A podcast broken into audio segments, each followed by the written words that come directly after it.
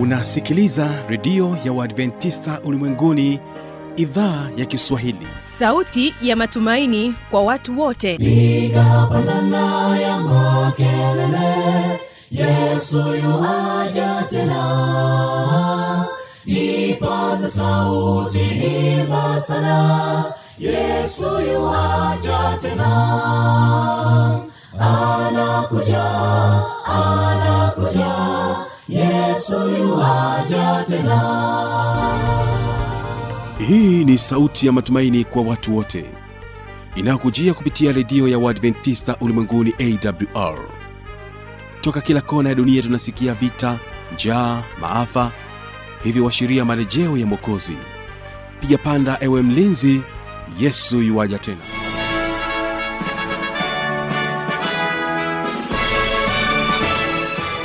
ni matumaini yangu mpendwa msikilizaji hujambo na unaendelea kutekea sikio idhaa kiswahili inayopatikana katika masafa mafupi ya mita bendi 25 ni kukaribisha tena katika matangazo yetu katika siku ya leo. Kumbuka ya kwamba unaweza ukasikiliza matangazo yetu kupitia redio wa shirika rock fm pamoja na morning star radio. Na kwa sasa basi moja kwa moja ni kukaribisha katika kipindi kizuri cha muziki na wanamuziki katika sehemu ya kwanza hapa nilifanya mahojiano na mwimbaji daniel laurent. Hii ni sehemu ya kwanza utaweza kutusikiliza. Lakini pia tutakuwa na kipindi kizuri cha maeneo ya faraja utakuwa naye huyu ni mwinjilisti tirunena akija na somo ambayo anasema kwamba ibada. Na kwanza basi huyu hapa mwimbaji daniel laurent akiwa nami fanuel namba saba. Namba ya ukamilifu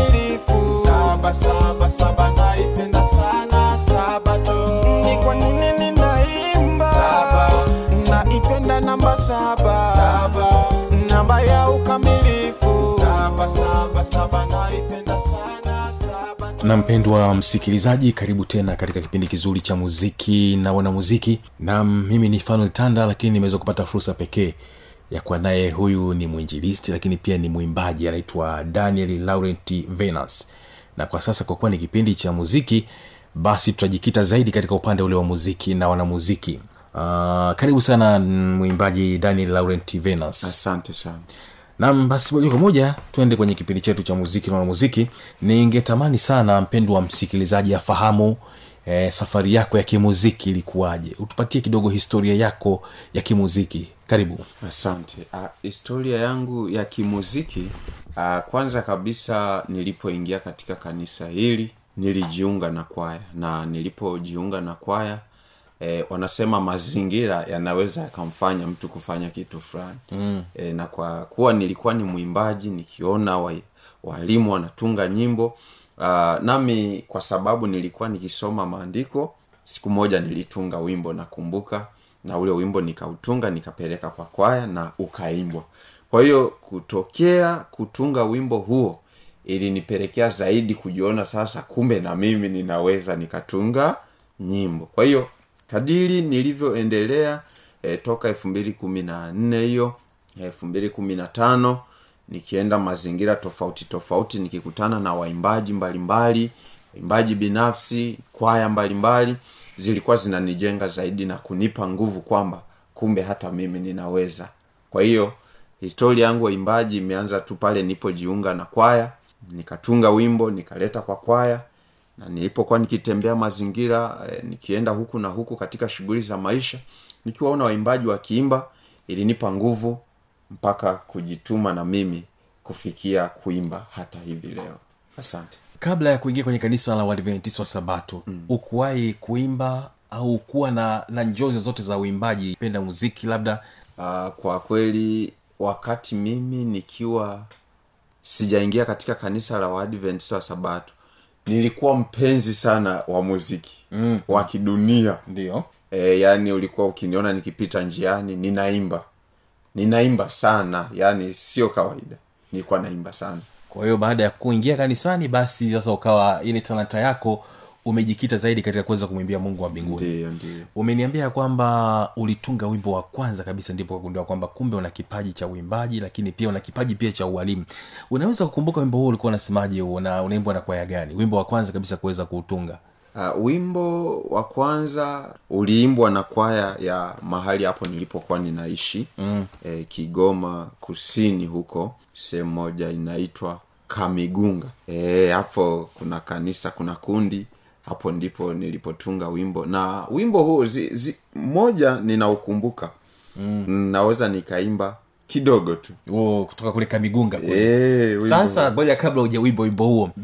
Ulitumia vitu gani hasa kuweza kutunga wimbo huo? Maana unasema kwamba ulikuwa unasoma maandiko matakatifu ya biblia. Mm. na wimbo uliutunga katika mahadhi gani? Ilikuwa ni katika rege ilikuwaje? Lakini tu nakumbuka muziki niliyoutumia haukuwa wa kidunia ila naamini uliendana na habari iliyopo ya muziki wa kanisa. Eh, mtu- nakumbuka wimbo ulikuwa unasema na kondo wengine bwana anao ambao si wazizi zizi hili.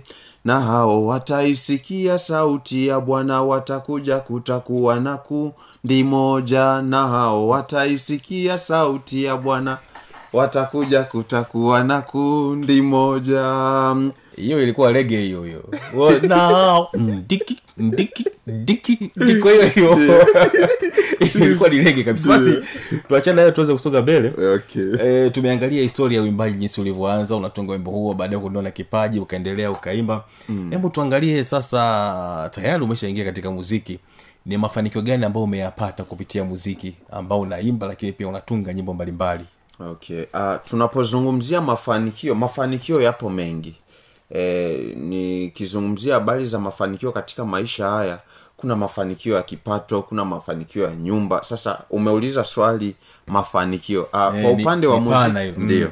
Kwa upande wa muziki uh, namba moja mafanikio ninayoyaona kwa sasa nimerekodi mm-hmm. e, unajua kuna waimbaji wengi wana e, wako mitaani wanaimba lakini bado hawajarekodi kwa hiyo fanikio namba moja ambayo ninaliona kwa mimi mm. nimerekodi nyimbo e, lakini namba mbili ninaona ninaendelea kujengeka kiroho zaidi mm-hmm. e, yao ndio mafanikio kwa sasa ninayaona unapokuwa ukifanya kazi ya mungu unaendelea kujengeka kiroho zaidi umetuambia kwamba umesha rekodi mm. una albamu ngapi uh, bado sijawa na album. Mm-hmm. lakini nina nyimbo ambazo nikizitengeneza zote zinaweza zikawa kwenye albamu mbili yani tuchukulie au albamu tatu. Nina nyimbo zaidi ya thelathini nilizoziandika. Lakini nyimbo nilizo rekodi ziko nyimbo tatu. Lakini katika nyimbo tatu hizo mbili bado nimerudisha kwa producer nikimwambia kwamba sijafurahia na utoaji huu. Mm-hmm. e, moja tu e, ndiyo hii ambayo tutaisikia hiyo ni namba- saba. Namba saba.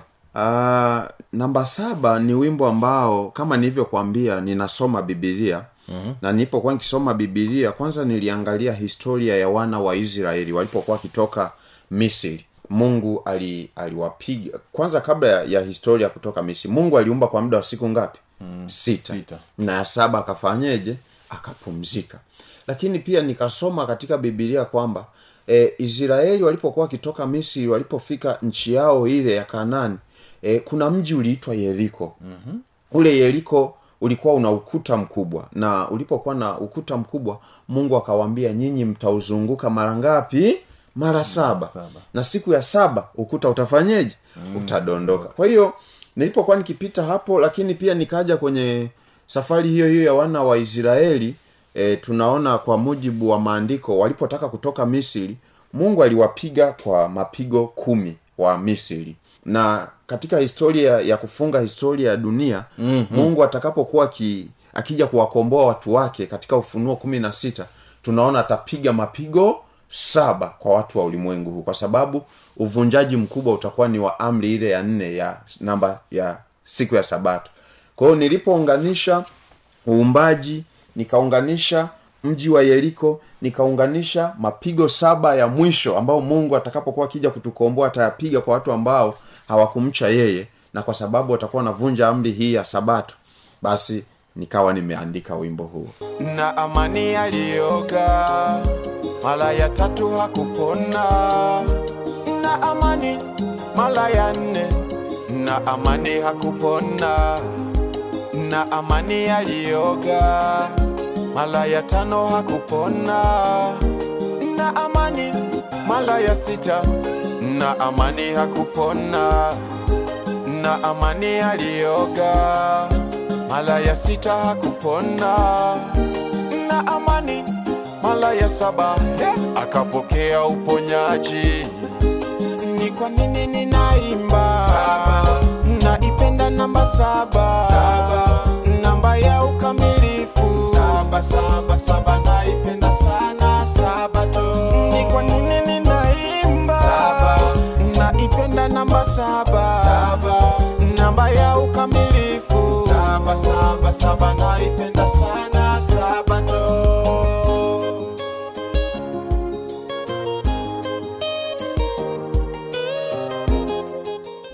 ni kwa nini ninaimba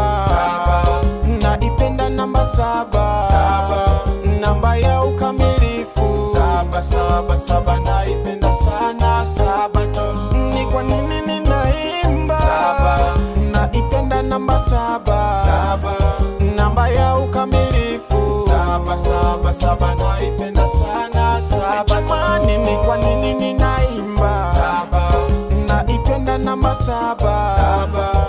Namba ya ukamilifu. Saba, saba, saba naipenda sana. Saba. Hey, ni kwa nini ninaimba? Saba. Naipenda namba saba. saba. Namba ya ukamilifu. Saba, saba, saba naipenda sana. Sabato inawezekana mpendo wa msikilizaji ukawa na maoni mbalimbali changamoto swali tujuze kupitia anwani hapa ifuatayo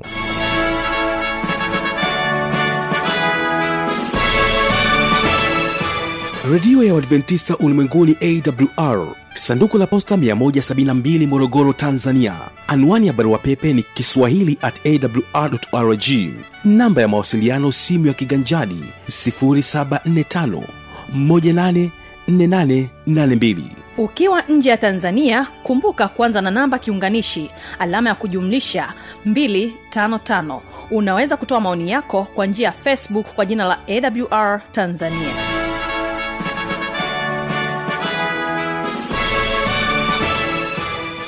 karibu tena katika kipindi kizuri cha maneno ya faraja na hapa utaweza kusikiliza ibada. Nini maana ya ibada na umuhimu pia wa ibada? Karibu sana mwinjilisti tirunena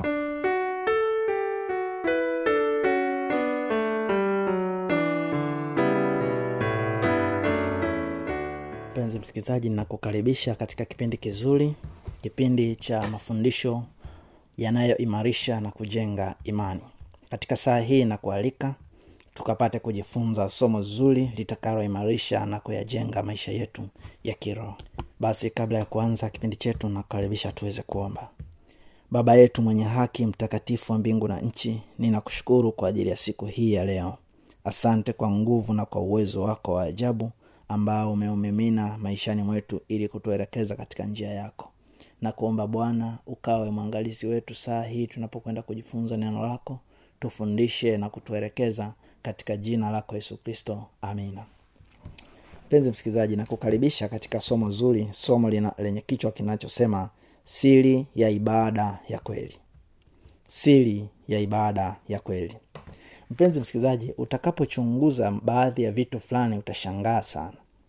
Kila mahali kwa mfano utakapoona mabango ya makanisa yanayoelekeza makanisa mbalimbali wanasema uh, yameandikwa muda wa ibada ni kuanzia saa fulani mpaka saa fulani.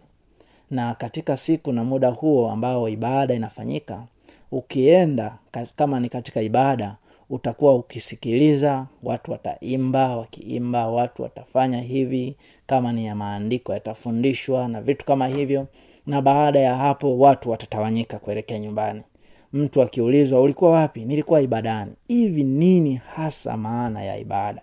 Na ibada ya kweli utaitambuaje? Jambo kubwa sana lenye msingi wa maana katika katika macho ya mungu ni ibada ya kweli. Kwa kuwa mungu ni roho na hao wanaomwabudu imewapasa kumwabudu katika maagizo na maelekezo yake. Kitabu cha yohana sura ile ya nne mstari wa ishirina tatu na mstari ule wa ishirini na nne neno la mungu linasema hivi yohana sura ya nne mstari ule wa ishirina tatu hadi ishirini na nne. Yesu akiwa ana, ana, ana, anazungumza na, na huyu mwanamke kisimani huyu mwanamke aliyekuwa msamaria yesu anamwambia. Katika ukianzia ishirina moja anasema yesu akamwambia mama unisadiki. Saa inakuja ambayo hamtamwabudu baba katika mlima huu wala kule yerusalemu. Ishirina mbili na ninyi mnaabudu msichokijua sisi tunaabudu tukijuacho kwa kuwa wokovu watoka kwa wayahudi. Mpenzi msikilizaji katika maisha yetu ya kila siku kuna baadhi ya mifumo kuna mifumo mingi sana ya ibada ambayo ina inapoangaliwa katika jicho la maandiko matakatifu ni sawa na kuabudu milimani. Ni sawa na ibada walizokuwa wakizifanya wasamaria katika kivuli cha ibada ya kweli lakini katika uhalisi watu walikuwa wanaabudu vitu wasivyovifahamu. Ukweli umethibitishwa na kinywa cha mwana wa mungu ya kwamba ibada ya kweli msingi wake na uokovu wake watoka kwa wayahudi. Je wayahudi waliamini nini? Mungu aliwapa msingi gani wa ibada ya kweli? Tuendelee kusoma.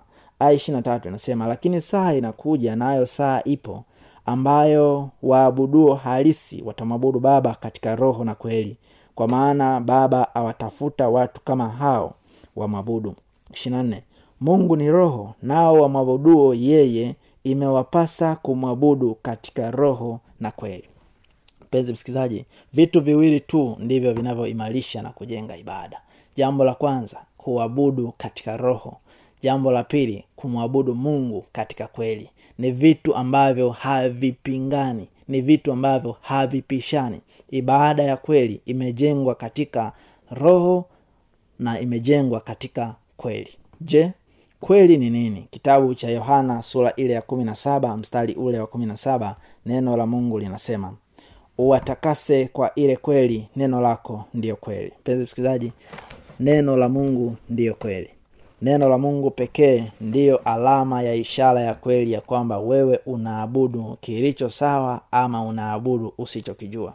Ikiwa jambo lolote tendo lolote namna yoyote mnayoitumia unayoitumia katika ibada yako jinsi unavyoomba ikiwa unaomba tofauti na maandiko yanavyoelekeza hakika unakosea vile unavyosoma vile unavyoishi ikiwa unatenda tofauti na vile andiko la maandiko matakatifu linavyoelezea basi ibada hiyo unaitia dosari. Mpenzi msikilizaji kuabudu katika roho kunaambatana na moyo wa dhati wa kufuata kwa shauku kubwa yenye kiu ya kweli katika kutii na kufuata kile mungu alichoelekeza. Kuumimina moyo wote kwa yesu kristo kumpenda kwa moyo wote kumthamini na kujali neno lake. Hiyo huwa na mvuto mkubwa katika maisha ya kiroho ya mtu wakati wa ibada. Mpenzi msikilizaji je kunatokea nini endapo pale ninapoabudu pale unapoabudu ma, maisha yako unayoishi ibada unazofanya zikiwa haziendani na neno la mungu? Yesu anazungumza akituelekeza na kutuambia kuna njia za ibada ambazo hazi, haziko sawasawa na mapenzi yake. Kitabu cha mathayo sura ile ya ya kumi na tano mstari ule wanane neno la mungu linasema ukianzia saba neno la mungu linasema enyi wanafiki ni vema alivyotabiri isaya kwa habari zenu akisema watu hawa huniheshimu kwa midomo ila mioyo yao iko mbali nami. Maneno yanaumiza sana hebu fikiria mpenzi msikilizaji uko mbele za mungu unaabudu unaamini unaabudu lakini ikiwa ibada hiyo iko tofauti na maandiko matakatifu hakika mbele za mungu unaonekana mnafiki. Kwa nini? Aya tisa nao waniabudu bule wakifundisha mafundisho yaliyo maagizo ya wanadamu. Kumbe ibada haiwezi kutenganishwa na mafundisho ibada msingi wake ni neno la mungu. Ibada la katika ibada tendo kubwa la ibada ni kupokea neno la mungu na kuwasilisha mwitikio wa moyo kuhusiana na lile neno la mungu. Basi hapo ma, ma, mafundisho yaliyo na msingi wa maagizo ya wanadamu yanapopokelewa moyoni yakafanyiwa kazi hiyo ni ibada bule hiyo ni kumwabudu mungu bule maana mungu hapokei mwitikio halisi wa kile ambacho alitamani kiweze kupokelewa katika moyo wa mwanadamu aliyelisikiliza neno lake. Aya kumi inasema uh, neno la mungu katika kitabu hiki cha mathayo sura ile ya kumi na tano mstari ule wa tisa na inatueleza wazi msingi wa ibada ya kweli ni mafundisho ya kweli. Msingi wa ibada ya uongo ama ibada ambayo inatambulika kama kumwabudu mungu bule ni kufundisha mafundisho yaliyo kinyume na maagizo ya mungu. Kitabu kile mpenzi msikilizaji cha, cha marko sura ile ya saba mstari ule wa saba kinatia muhuri katika kutufafanushia andiko hili tukapate kulielewa. Neno la mungu linasema hivi katika kitabu cha marko sura ile ya saba mstari ule wa sita na wa saba akawaambia isaya alitabiri vema juu yenu ninyi wanafiki kama ilivyoandikwa. Watu hawa huniheshimu kwa midomo ila mioyo yao iko mbali nami. Nao waniabudu bule wakifundisha mafundisho yaliyo maagizo ya wanadamu. Mpenzi msikilizaji mungu anakazia sana swala la kuabudu katika msingi wa mafundisho ambayo hayatokani na neno lake. Nitakupatia mfano uh, mifano kwa uchache katika somo hili fupi somo linalosema siri ya ibada ya kweli kitabu cha kutoka sura ile ya ishirini mstari ule wa kwanza hadi watatu kutoka sura ile ya ishirini mstari ule wa kwanza hadi mstari ule wa tatu. Neno la mungu linasema mungu akanena maneno haya yote akasema mimi ni bwana mungu wako niliyekutoa katika nchi ya misri katika nyumba ya utumwa. Usiwe na miungu mingine ila mimi. Mungu anasema usiwe na miungu mingine ila mimi. Agizo la mungu tusiwe na miungu waweza ukajuaje ya kwamba unao miungu mingine? Ni pale ambapo ukiyatathmini maisha yako utaona yupo unayempa kipaumbele. Yupo ambaye akisema kitu hata kama kinapingana na mungu basi unatii alichosema badala ya kufuata kile mungu alichosema. Mpenzi msikilizaji hebu angalia amri iliyokuu ya kwanza. Yesu anasema mpende jirani ah, mpende bwana mungu wako kwa moyo wako wote kwa akili zako zote na kwa roho yako yote hiyo ndiyo amri iliyo kubwa. Mpende bwana mungu wako kwa moyo wako wote kwa akili zako zote na kwa nguvu zako zote.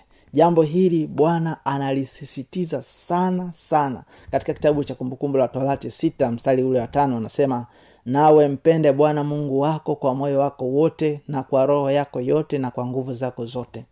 Na jambo hili ni jambo kubwa sana ambalo hatupaswi kulisahau ma, ma, ma, katika kitabu cha mathayo sura ishirina mbili mstari wa thelathina saba inasema akamwambia mpende bwana mungu wako kwa moyo wako wote na kwa roho yako yote na kwa akili zako zote. Naye amelikazia neno hili katika marko kumi na mbili thelathini nawe mpende bwana mungu wako kwa moyo wako wote na kwa roho yako yote na kwa akili zako zote na kwa nguvu zako zote. Katika maneno haya bwana anasisitiza bwana anatoa wito mkuu kumpenda yeye kwa mioyo yetu yote kwa akili zetu zote na kwa roho zetu zote. Jambo hili linatopeleka katika utii wa moja kwa moja kwa kile anachosema. Upendo wa kweli umejengwa katika kumtii umejengwa katika kufuata maagizo yake. Kwa hiyo mpenzi msikilizaji ikiwa ibada zetu kuna baadhi ya vitu tutafanya vitu unafanya lakini ni tofauti na mungu alichosema hakika unakosea. Chukua mfano katika aya ya ah, ya aya nne ya kitabu cha kutoka sura ile ya ishirini kuna maneno haya yanasema hivi. Kutoka sura ile ya ishirini mstari ule wa nne. Neno la mungu linasema hivi. Usijifanyie sanamu ya kuchonga wala mfano wa kitu chochote kilicho juu mbinguni wala kilicho chini duniani wala kilicho majini chini ya dunia. Usivisujudie wala kuvitumikia kwa kuwa mimi bwana mungu wako ni mungu mwenye wivu nawapatiliza wana maovu ya baba zao hata kizazi cha tatu na cha nne cha wanichukiao nami na warehema elfu elfu wanipendao na kuzishika amri zangu. Bwana anakataza sanamu kuhusishwa na ibada yake takatifu. Bwana anakataza sanamu kupewa heshima hata kuhusishwa katika maombi. Lakini unapoona kanisani kwako unapoona katika ibada yako unatumia vitu vilivyotengenezwa na wanadamu kuvihusisha katika maombi. Ikiwa ni shanga unahesabu iwe ni tasbihi au lozari vyovyote aina hiyo ikiwa ni ibada ya msalaba kubusu sanamu zilizotengenezwa kwa mikono ya wanadamu bwana anakataa anasema hatupaswi sisi watoto wake kufanya hivyo. Maana katika kitabu cha kumbukumbu la torati sura ile ya nne mstari ule wa sita.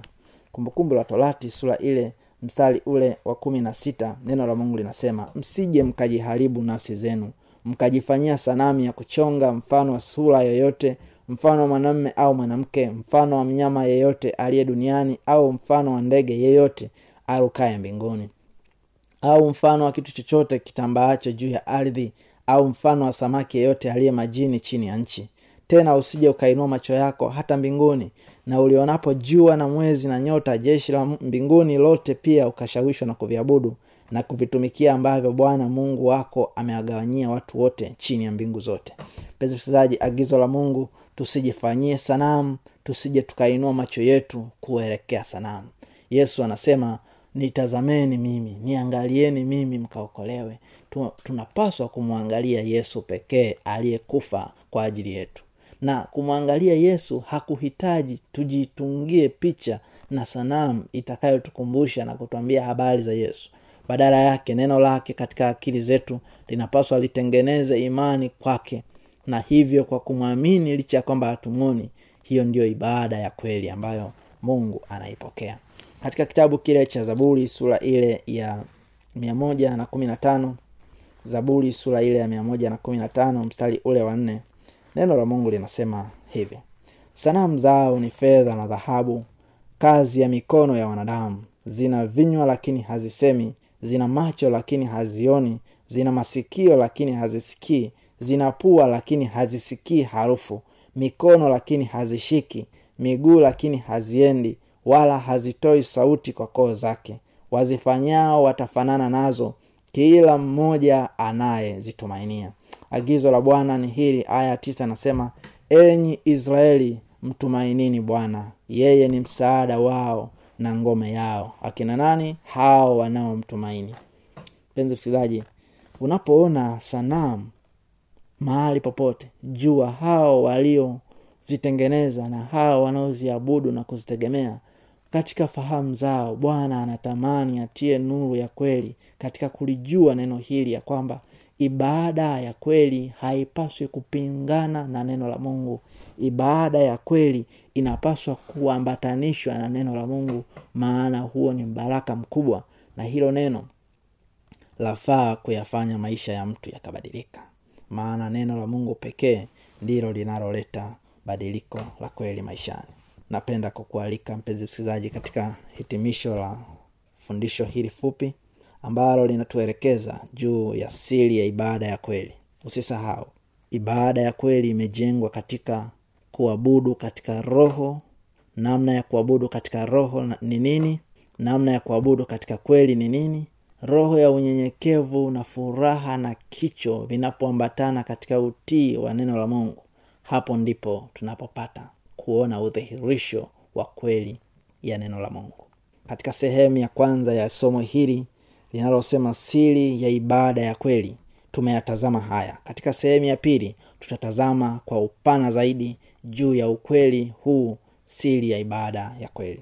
Msikilizaji ikiwa unaona maishani mwako uliabudu sanamu na sasa umetambua sanamu hazina sehemu tena katika kicho na ibada ya kweli basi mwambie yesu naomba unisamehe maana niliabudu sanamu lakini sasa naamua kufuata njia yako ya kweli